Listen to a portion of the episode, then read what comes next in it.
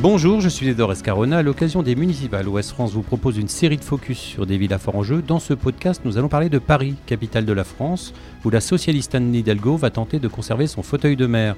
Pour en parler, nous accueillons Stéphane Vernet, directeur de la rédaction Ouest France à Paris. Bonjour Stéphane. Bonjour. Et Yves-Marie Robin, journaliste au siège du journal en charge du réseau politique. Bonjour. Merci à tous les deux d'avoir accepté de parler de cette élection à Paris. Avant de s'intéresser à la campagne, quelques chiffres sur la ville avec Erwan Alix, data journaliste à Ouest France. Bonjour Erwan.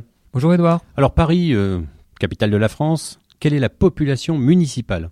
Alors, la population municipale pour la ville de Paris, c'est 2 187 526 habitants en 2017, contre 2 240 621 en 2012. Ça fait une baisse annuelle moyenne de moins 0,5%. Alors sur la métropole du Grand Paris, hein, c'est beaucoup plus grand. hein. C'est beaucoup plus grand, avec 131 communes qui rassemblent 7 millions d'habitants.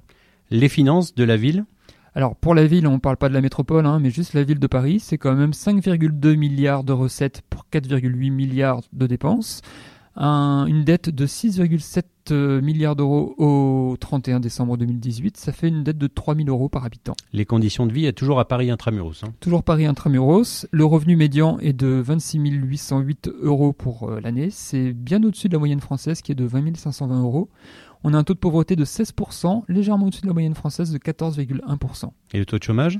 Le taux de chômage sur Paris, alors au sens du recensement, en comptant euh, même les personnes qui ne sont pas en recherche d'emploi, c'est 12,1, c'est deux points de moins que la moyenne nationale qui est à 14,1. Et pour la zone d'emploi de Paris, euh, le- les personnes en recherche d'emploi, c'est 7,2%, bien en dessous de la moyenne nationale qui est à 8,6%. Et dans la ville, combien d'emplois du coup? 1 803 024 emplois en 2016 très précisément, qui étaient répartis dans 546 320 entreprises. Je suppose que les prix de l'immobilier ne sont pas à la baisse? Et non, à Paris, ça continue de grimper. Sur l'année dernière, selon les notaires, c'était une hausse de 6,1%.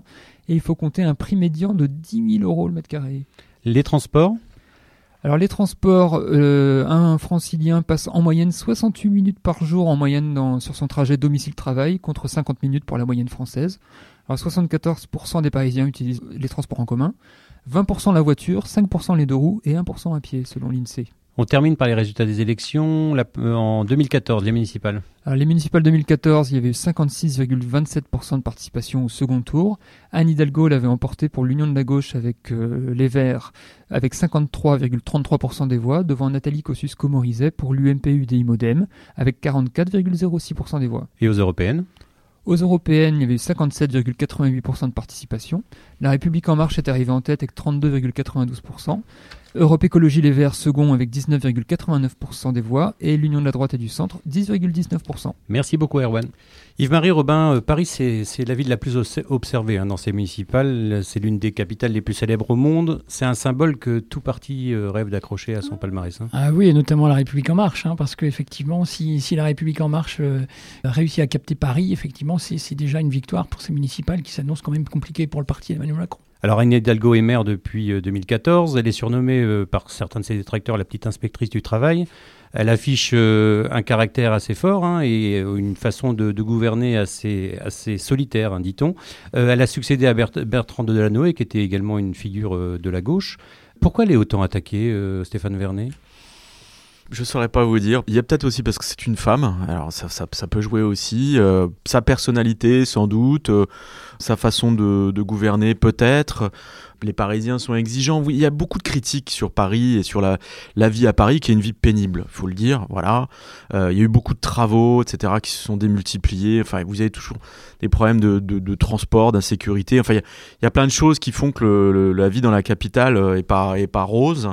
Euh, Ce qu'on lui reproche, c'est notamment la lutte contre la voiture. hein. Ça, ça, c'était son, son grand truc. Bon, Oui, alors après, il faut pas se tromper. C'est-à-dire que euh, en luttant contre la voiture, en aménageant des pistes cyclables, etc., en fermant certaines les voies sur berge et compagnie, elle fait des mécontents. Elle fait beaucoup de mécontents. Elle, elle, elle mécontente énormément les gens qui prennent leur voiture pour circuler dans Paris. Mais il faut avoir en tête que les gens qui prennent leur voiture pour circuler dans Paris, essentiellement, ce sont des gens qui habitent la première ou la deuxième couronne et qui viennent travailler à Paris.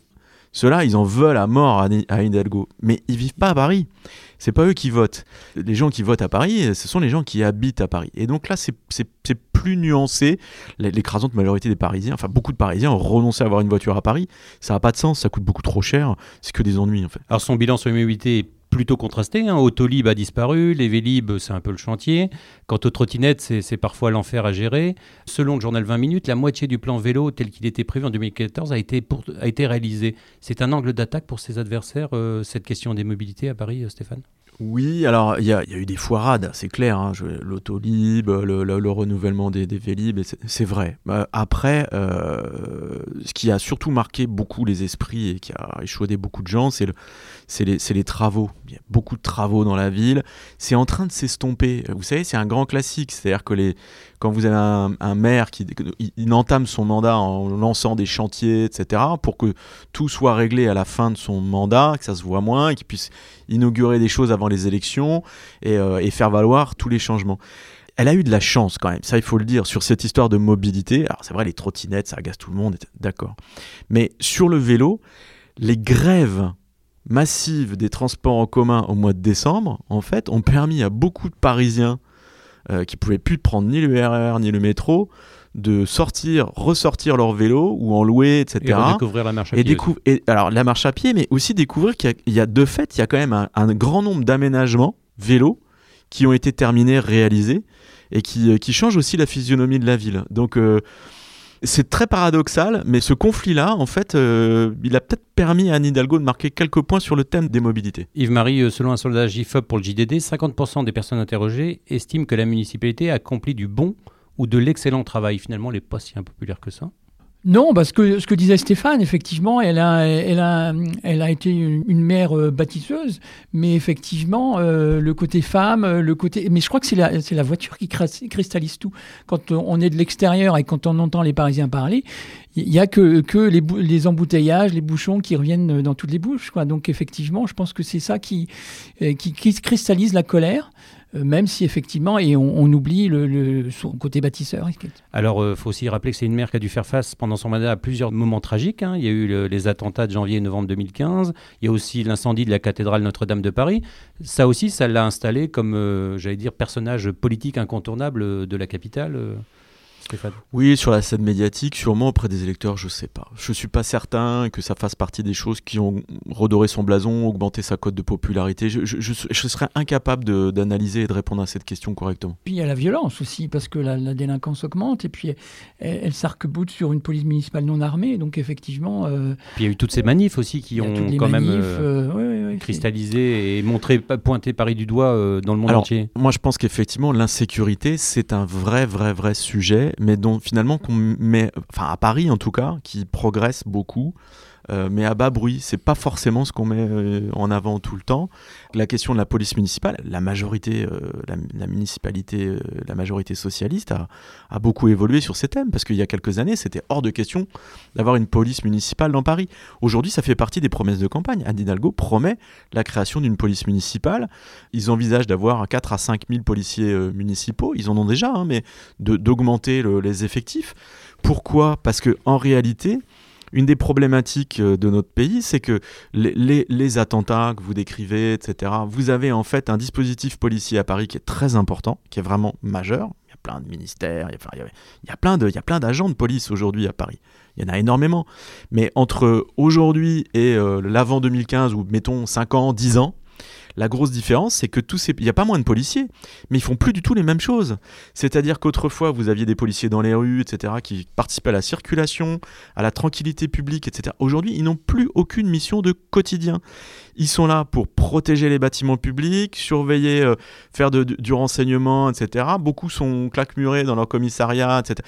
C'est plus du tout les mêmes missions. Ils, ne s'occupent plus de la vie quotidienne, ce qui fait qu'effectivement, cette dimension ayant, ayant radicalement changé, il y a un vrai besoin de, de nouveaux policiers pour s'occuper de la vie de tous les jours. Ce qui est paradoxal, parce qu'effectivement, le gouvernement, après les attentats, après les manifestations, a voulu mettre en place une police de sécurité du quotidien, mais pas à Paris, alors que c'est là dont on a le plus de besoin. Alors, euh, Anne Hidalgo a dû faire face aussi à une crise politique hein, au sein de sa majorité euh, pendant le mandat, avec le départ en cours de route de Bruno Julliard, qui, qui était son, premier adjoint, qui a démissionné sur pour des désaccords de fond.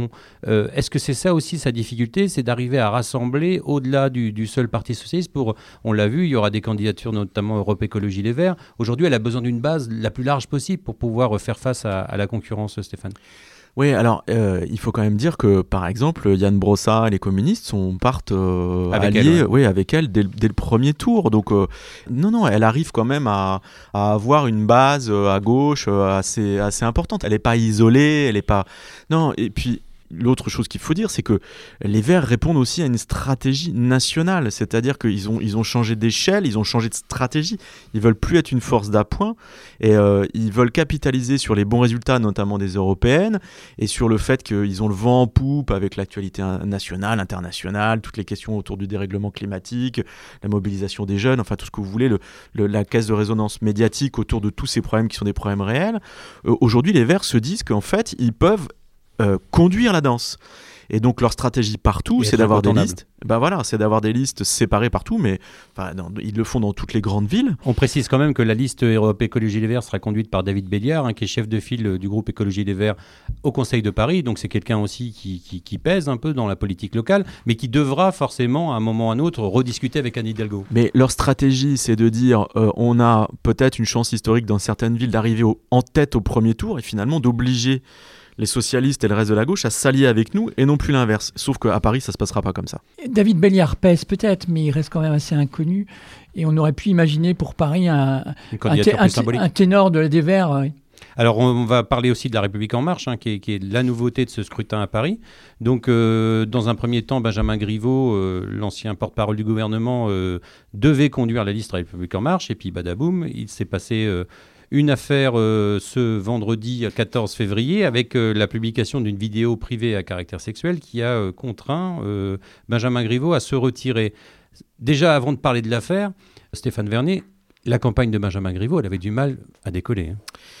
Oui, alors, euh, comme disait Yves-Marie tout à l'heure, en fait, euh, les, les municipales sont assez mal parties pour la République en marche, et donc pour sauver la face ou pour pouvoir afficher euh, un, semblant de victoire au niveau national, il faut qu'ils prennent Paris. S'ils prennent pas Paris, les municipales sont perdues pour eux, parce qu'on retiendra que finalement, ils n'ont pas fait grand-chose, voire rien dans les grandes villes ou les petites villes ou les villes moyennes, mais il y a quelques villes comme ça qui sont des villes clés qui doivent pouvoir afficher. Et Paris, c'est vraiment la clé de tout c'est ce qui leur, aurait permis de pouvoir dire bah, on a atteint nos objectifs et euh, on a Paris, donc on a, gagné. Le problème à Paris, c'est que il s'est passé quelque chose d'assez spectaculaire, si vous voulez. C'est que vous citiez les, résultats des européennes euh, en, liminaire. L'idée de, la République en marche à Paris, c'était de prendre la ville par la droite. J'explique rapidement. C'était de se dire, il y a un électorat qui nous est favorable, qui est favorable à la République en marche à Paris. Et donc on y va, on fait une campagne euh, plutôt axée vers le lectorat euh, centre-droit, droite, et en disant on arrive devant la droite au premier tour, largement devant la droite. Aux européennes, la droite, l'union de la droite et du centre a fait 10% aux européennes. Donc ils se sont dit on arrive largement en tête au premier tour, et donc ensuite on propose à la droite et aux électeurs de droite une fusion de listes ou un rapprochement en disant si vous voulez l'alternative à Paris, l'alternance à Paris, ce sera la République en marche alliée avec la droite. Il n'y a que comme ça qu'on peut battre Hidalgo qui va être euh, qui va s'allier avec les Verts entre le premier et le deuxième tour. C'est ce qu'a vendu entre guillemets Benjamin Griveaux à la Commission nationale d'investiture, qui s'est dit c'est une bonne stratégie et c'est pour ça que la Commission nationale d'investiture l'a préféré à Cédric Villani qui était dans une autre dans une autre démarche et une autre optique. Oui, parce qu'il faut le préciser, hein, il y a eu d'entrée une euh, candidature dissidente avec celle de Cédric Villani, qui a été lui aussi secrétaire d'État d'un gouvernement euh, d'Emmanuel Macron. Donc euh, là encore, c'était c'était euh, pour la République en marche une première une première scission qui, qui a commencé à poser des problèmes. Oui, mais alors, la stratégie euh, choisie par La République En Marche et incarnée par Benjamin Griveaux, elle ne pouvait fonctionner qu'à une seule condition. Il fallait que le candidat de La République En Marche arrive loin devant le candidat ou la candidate de la droite au soir du premier tour. Or, ce qu'ont montré tous les sondages, c'est qu'en fait, Benjamin Griveaux et Cédric Villani se faisant concurrence, ils décollaient pas. Ils ont juste réussi, avec une campagne assez dure entre eux, à se fâcher les uns les autres et à fâcher leur Jusqu'à électorat. l'exclusion de Villani. hein. Voilà, jusqu'à l'exclusion de Villani, et que de toute façon, dans tous les cas de figure, Rachida Dati arrivait euh, loin devant l'un et l'autre euh, au premier tour, et c'est aussi pour ça que le 14 février au soir, Rachida Dati elle-même a appelé la République en marche à fusionner avec elle. Elle a inversé la stratégie de la République en marche à Paris. C'est-à-dire, elle a le même discours en disant on peut gagner en s'alliant tous les deux, sauf que c'est moi, Rachida Dati, qui arrive largement en tête, donc rejoignez-moi, et non pas l'inverse, qui faisait qu'en fait, Paris était perdu pour la République en marche, et là, pof, avec la candidature de Buzyn, on a ces divisions à la République, assez spectaculaire. ces divisions à la République en marche, Yves-Marie, c'était aussi l'aubaine pour Rachida Dati, qui est la candidate des Républicains, de, de finalement reprendre du poil de la bête, alors que euh, pas beaucoup de sondeurs l'a donné, euh, l'a donné à ce niveau euh, il y a quelques Moi, mois. je pense que le principal, la, la- la principale aubaine pour Rachida Dati, c'est d'avoir Griveaux en face d'elle, parce que ça a été. Griveaux, c'était le bon petit soldat, c'était le macroniste d'origine, et donc on a voulu lui donner une, une récompense, sauf que très vite, il est apparu un mauvais candidat, hautain, cassant, insultant. Donc effectivement, c'était une aubaine pour Rachida Dati d'avoir un Griveaux face à, elle- face à elle. Maintenant qu'il a été remplacé par, euh, Agnès par Agnès Buzyn, Buzyn, ancienne ministre de la Santé. hein. C'est une autre musique qui, ça- qui, qui arrive maintenant. Alors le choix de Buzyn, on va revenir dessus. hein. donc euh, de- deux jours avant, elle disait euh, qu'il était hors de question qu'elle soit candidate à Paris parce qu'elle avait beaucoup à faire hein, en pleine crise euh, du coronavirus, la réforme des retraites ou encore la, réforme des hôpitaux, euh, la grogne dans les hôpitaux. Donc voilà, ça lui faisait quand même pas mal de, boulot. Et là, euh, la, ministre de la Santé euh, s'en va, devient candidate à Paris, visiblement sur décision d'Emmanuel Macron, hein, sur insistance du président de la République. C'est comme un choix, euh, alors peut-être intéressant pour Paris, mais très étonnant quand même, euh, Stéphane. Bah, moi, je m'y attendais pas du tout, honnêtement. C'est effectivement très étonnant. Alors, je pense qu'il y y, avait volonté d'avoir une personnalité forte et une femme, puisque ça a été proposé à Marlène Schiappa, par exemple. Enfin, bon, bref.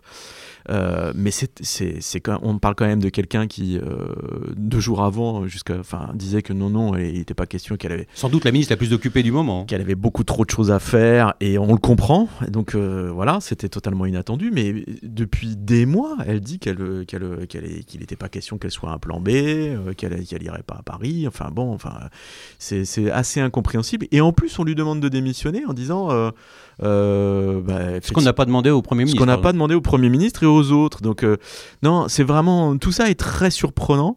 Après, après c'est c'est très surprenant, mais faut voir comment les choses. Ont... Enfin, il reste un mois avant le scrutin, mais, mais le, le- le plus étonnant, c'est que ça peut fonctionner. C'est-à-dire qu'on va se retrouver à- avec une triplette. C'est une histoire de femmes. Vous avez Rachida Dati, Anne Hidalgo et Agnès Buzyn. Il peut se passer des choses bizarres. Yves-Marie Robin, est-ce que Alors- Macron ne voulait pas changer de ministre de la Santé? Alors c'est effectivement une hypothèse parce que euh, Agnès Buzyn cristallisait euh, toutes les, les, les rancœurs et les rancunes des hospitaliers. Les grèves se multiplient dans les hôpitaux. Elle n'arrive pas à trouver de solution. Donc effectivement, il y a un problème. Elle est aussi porteuse du, projet de retraite qui, passe très mal dans, la population. Donc c'est- une belle porte de sortie pour elle. Et puis, euh, peut-être qu'effectivement, euh, si si elle gagne, ça sera tout bénéf pour elle. Si elle perd, ça sera la faute de Griveaux. Mais ce côté euh, centre droit, euh, Simone Veil, eh bien, ça peut plaire. Mais ça peut plaire. En plus, on le voit, euh, peut-être que cette candidature, finalement, va relancer la République En Marche. Ce qu'il faut, c'est qu'ils finissent devant Rachida Dati, euh, Stéphane Vernet. Bah oui, c'est ce qu'on disait tout à l'heure. En tout cas, la République en marche a l'air de, de reprendre du poil de la bête. Ils y croient à nouveau, alors que honnêtement, euh, c'était plié. Il avait, ils avaient aucune chance. Ça rebat les cartes. Il peut se passer quelque chose. Et je, voudrais juste rappeler juste un, point qu'on n'aborde peut-être pas suffisamment. Il juste un, petit point technique, c'est que l'élection à Paris, elle est totalement différente des élections dans les autres villes. Parce qu'à à, Paris, si vous voulez, le, le maire est élu par les conseillers municipaux élus dans chaque arrondissement. Donc en fait, il y a, il y a trois tours. Il y a premier et deuxième tour dans chacun des arrondissements. Vous Et élisez un conseil derrière. municipal et derrière, ce sont les conseillers municipaux eux-mêmes qui choisissent leur maire dans un troisième tour. Et des fois, il peut se passer des choses. C'est un peu comme à la- à l'américaine. Vous pouvez très bien vous retrouver avec un maire élu qui ne soit pas le candidat qui ait obtenu au global le plus de voix directes des électeurs. Je ne sais pas si je me fais bien comprendre. Oui, oui, Donc tout à on- fait. on- il va y avoir un... Un troisième tour qui va être très Ouais, intéressant. ça, ça- Voire quatrième, voire cinquième. Ouais, ça, peut être, jamais, ça hein. peut être compliqué. On peut vraiment avoir des surprises. Mais, on, va, on va passer en revue très rapidement les différents candidats parce qu'il y en a d'autres et, et certains euh, très symboliques. hein. Je pense à la France Insoumise avec l'ancien footballeur Vicage Dorasso Dorasso. euh, qui est avec Daniel Simonet, euh, tête de liste euh, dans le 20e arrondissement. Donc voilà, donc ça c'est des candidatures qui vont peut-être euh, glaner quel- quelques voix. Il y a aussi donc Rachida Dati, je voudrais qu'on revienne là-dessus. Il y a deux ans, on aurait dit Rachida Dati candidat à Paris. euh, Ah, perdu d'avance, oui. Euh, perdu d'avance. Elle fait une très belle campagne. ouais. Elle fait une belle campagne, mais ça fait pas trop nouveauté quand même. Non, c'est vrai, mais euh, elle a le soutien de Nicolas Sarkozy, donc ça, ça pèse. Par contre, la, droite reste divisée à Paris. Euh, euh, Rachida Dati n'a pas le soutien de Valérie Pécresse, même si elle, essaye quand même de se rattraper aux planches, mais elle n'a pas le soutien de Valérie Pécresse. Elle a le soutien de Nicolas Sarkozy qui va l'aider. Donc c'est effectivement une, une bonne carte à jouer pour elle. C'est plutôt quelqu'un de clivant, non, chez les Républicains, Rachida Dati? Oui et non. Alors, d'abord, c'est un, animal politique, Rachida Dati. C'est, un monstre, c'est une bête de campagne. Donc, elle est en train de faire une très belle campagne parce que ça, elle sait faire. Après, je vous rappelle que c'est la maire du 7e arrondissement. Elle est sur place, elle est implantée, elle est à Paris, elle, elle sait ce qu'elle fait, ce qui n'est pas du tout le cas, par exemple, d'Agnès Buzyn, qui n'a pas ce type d'attache. Donc elle a quand même des avantages. Et puis, je reviens à ce que je disais tout à l'heure. L'année dernière, au soir du résultat des européennes, quand un certain nombre de caciques ou de ténors parisiens de la droite voient que dans leur ville, l'union de la droite et du centre fait moins de 10%, pour, fait 10% aux élections européennes, il y a eu un vent de panique qui a soufflé dans les rangs de la droite. Ils se sont dit, les Verts sont très hauts, on est très bas, euh, c'est une cata, euh, la République en marche domine de la tête et des épaules, on est cuit, on va perdre nos mairies, on va perdre nos postes. Et vous avez un certain nombre de, de, de figures de la droite parisienne qui ont tourné leur veste à ce moment-là en se disant, il faut se mettre dans le camp de la République en marche si on va avoir une chance de sauver notre peau. Et ils ont fait un très mauvais choix. C'est-à-dire que autant, autant ça avait du sens à ce moment-là, il y a eu une espèce de, panique qui les a poussés à faire ce choix-là, autant je pense qu'aujourd'hui ils s'en mordent les doigts. Et, et Rachida Dati, c'est pas qu'elle est clivante, c'est que finalement elle a contre elle une partie de cette droite-là qui a tourné sa veste trop tôt, qui peut pas la retourner une deuxième fois, ça n'aurait pas de sens, et donc qui la soutient pas ou qui est passé en marche ou qui dit non mais attendez on va on va faut voir comment les alliances. Et donc avec l'aide de, des républicains elle a fait du ménage autour d'elle. Mais elle est obligée entre guillemets. Et aujourd'hui je pense que ce ménage a été fait plutôt bien fait et elle est en position de force. Ce qui fait qu'on se retrouve parfois dans certains arrondissements avec deux candidats de droite. Bah avec voilà. deux candidats de droite et puis surtout aussi un rassemblement national qui a choisi de ne pas présenter de candidat mais de soutenir euh, Serge Federbusch qui est juriste de, pro de profession et élu dans le 10e arrondissement et lui, il se dit euh, pourquoi pas Rachida Dati compatible entre les deux tours. Donc ça, ça, elle pourrait aussi aller chercher des voix sur sa droite encore. Euh. Ouais, alors euh, après le, toutes les questions de fusion de listes et de rapprochement avec le Rassemblement national, ça reste quelque chose de très connoté, très, encore très compliqué. Surtout à Paris. Ouais. Bah puis en France en général encore, hein, même s'il y a eu, il y a eu l'histoire de de Dupont-Aignan et de Debout la France à la, la, présidentielle de 2017, les rapprochements sont un peu sensibles. Par contre, euh, d'abord, il, faut, il faudrait qu'ils puissent se maintenir aussi au, au, second tour. Il faut faire plus de 10%, alors peut-être dans certains arrondissements, etc. Et comme vous le dites, hein, c'est Paris intramuros. Il ne faut pas oublier qu'à Paris, euh, c'est un vote aussi très bobo quand même. Hein. Oui, c'est marqué aussi à ce niveau-là. Donc, euh... Moi, je voudrais signaler quand même qu'au-delà des, des, des, noms euh, qu'on cite et qui sont importants, il y a quand même le programme. Et euh, j'ai l'impression que les programmes sont, sont, vraiment à ras de terre. Il n'y a, pas, il a pas de vision pour Paris, c'est très démagogique. Alors, on veut planter euh, deux fois plus d'arbres ou bien on veut déplacer la gare de l'Est.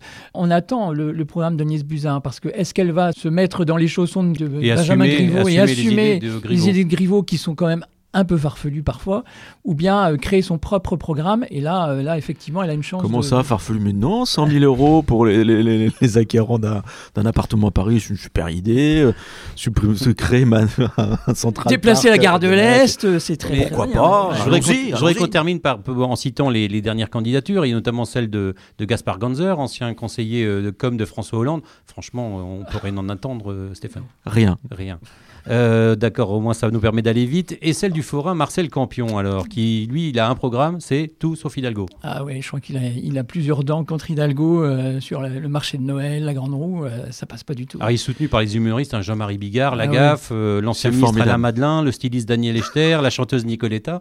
que ça, des humoristes. Que des humoristes. Non, mais c'est très drôle, mais il fera rien non plus. Donc, euh... C'est Alain Madelin quand même qui détonne. C'est quand même assez étonnant. Et puis donc, et on l'a cité très rapidement, la candidature de Vicage de Rasso, c'est une candidature euh, qui pourrait euh, sérieuse, qui pourrait euh, ramener quelques, quelques voix dans le giron de la France Insoumise, ou ça vous paraît quand même là encore la pipolisation de la vie parisienne je vois que ça vous laisse très perplexe. Euh, effectivement, je ne crois pas qu'il va marquer beaucoup de buts à Paris, mais euh, peut-être qu'un un seul ça suffit et peut-être qu'il sera élu, mais bon, il ne va pas faire alors, alors, encore une fois, Paris, c'est euh, le vote se passe par arrondissement et vous avez il y a des sociologies qui sont très différentes entre le 16e et le 13e, le 20e, le, le, le 20e et le 7e. Pas, ça n'a rien à voir. En fait, c'est pas du tout les mêmes habitants, c'est pas du tout la même ville, c'est pas du tout la même vie. Donc, Vicage d'Orasso dans le 20e, peut-être qui peut, ça peut parler à un électorat. Le, problème, il n'est pas là. Le problème, c'est surtout l'attitude de la France insoumise et la capacité de la France insoumise à, soit se maintenir, soit à choisir un camp entre le premier et le deuxième tour. Et le problème de la France insoumise, c'est que d'une manière générale, plus les choses avancent et plus elle fait cavalier seule. C'est elle contre le reste du monde. Donc euh, S'ils se maintiennent euh, dans certains arrondissements au deuxième tour, potentiellement, ils peuvent attirer un électorat qui va manquer à Anne Hidalgo et à une union de la gauche. Ils sont très forts quand même en communication parce qu'il faut, faut pas l'oublier qu'ils ont euh, lancé un programme sous forme de vignette Panini pour présenter leurs candidats et ça c'est très original. Bah, Alors- surtout avec Vicage Dorasso dans l'album. hein, donc, euh. En tout cas, on l'a vu avec notamment l'affaire Benjamin Griveaux, c'est que cette campagne électorale à Paris, euh, bah, elle n'est pas sans surprise et qu'il nous reste euh, un peu moins d'un mois avant le scrutin et que tout peut encore se passer. On va suivre ça dans les colonnes de West France, sur le site internet et dans la newsletter qui paraît tous les samedis. Je vous remercie tous les deux et on se dit à très bientôt. Retrouvez cet épisode ainsi que nos autres productions sur le mur des podcasts et aussi sur notre application Ouest France. N'hésitez pas à nous mettre 5 étoiles si vous avez aimé ce programme.